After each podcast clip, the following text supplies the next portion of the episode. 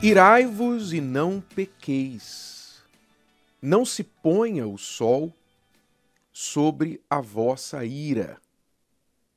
Não deis lugar ao diabo. Esta palavra é carregada de lições importantíssimas para o nosso dia a dia, para a administração do nosso emocional, psicológico, espiritual. O sol de ontem se pôs sobre alguma raiva, alguma ira sua. Ou seja, você carregou para hoje alguma ira que ficou dentro de você? Quantos sóis já se puseram sobre a sua ira? Se você é uma pessoa que tem o um problema com a raiva, e é difícil haver alguém que não tenha, né? Então, você precisa prestar muita atenção nesta palavra. Porque a primeira coisa que nós entendemos aqui é que a ira, a raiva, é uma coisa comum a todo ser humano. A palavra chega a dizer irai-vos, em outras palavras. Tenha raiva. Sinta raiva. A raiva é algo divino, sabia? Deus também tem raiva. A raiva é um sinal de que algo está errado. É como a dor. Quando você sente uma dor de cabeça ou qualquer parte do seu corpo, a dor é um sinal para você prestar atenção naquela parte do seu corpo, porque alguma coisa está errada. Não é normal você ficar sentindo dor. Mas a dor é importante. Não é legal, mas é importante. É como a raiva. A raiva não é legal, mas é uma coisa importante para sinalizar algo que está errado. Então, se você está com raiva do seu marido, da sua esposa, da sua, da sua mãe, do seu filho, você está com raiva do patrão, seja quem for, você está com raiva, às vezes está com raiva de você. É porque alguma coisa está errada. E você tem que aprender a aproveitar a raiva para identificar o problema. Como o médico aproveita a dor, o sintoma, para identificar a doença, a causa, a gente tem que aprender a usar a raiva para identificar o que está errado, o que está provocando esta raiva. Porque o que nos faz ter raiva normalmente é uma coisa errada, uma coisa injusta, algo que deveria acontecer e não acontece, ou que não deveria acontecer e acontece. Quer dizer, quando as coisas saem do lugar, a gente provoca, a, a raiva é provocada dentro de nós. Então, se você usar este sinal que Deus nos deu com inteligência, você vai aprender a detectar a raiz do problema.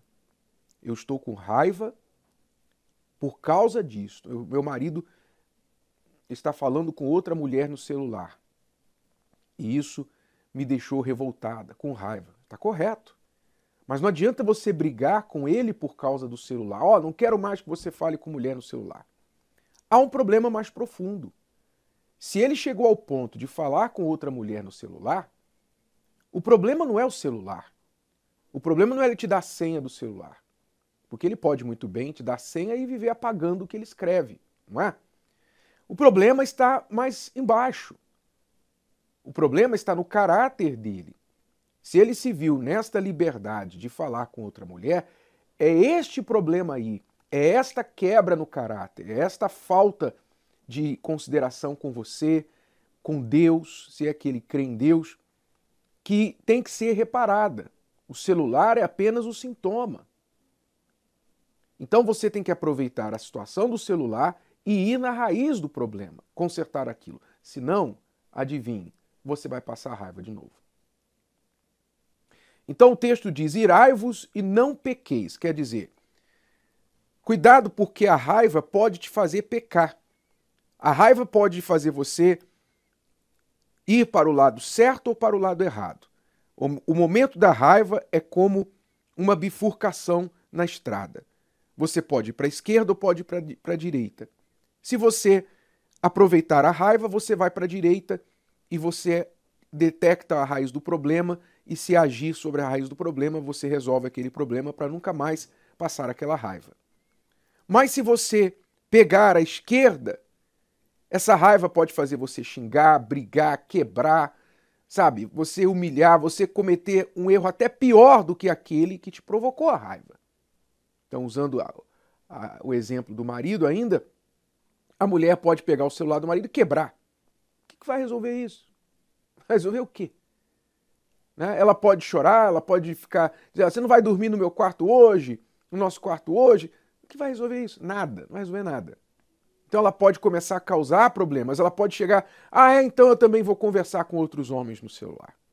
Quer dizer, você pode pecar por causa da raiva, errar por causa da raiva. Quando você simplesmente reage pelo sentimento e quer uma vingança, quer uma reparação, e não age pela cabeça, pela inteligência. Irai-vos e não pequeis, não se ponha o sol sobre a vossa ira. Aqui está um outro segredo desta passagem. A gente pode sentir raiva o dia inteiro, mas quando chegar no final do dia, a gente tem que fazer o processamento dessa raiva, a limpeza dessa raiva no nosso coração e não ir para a cama com essa raiva.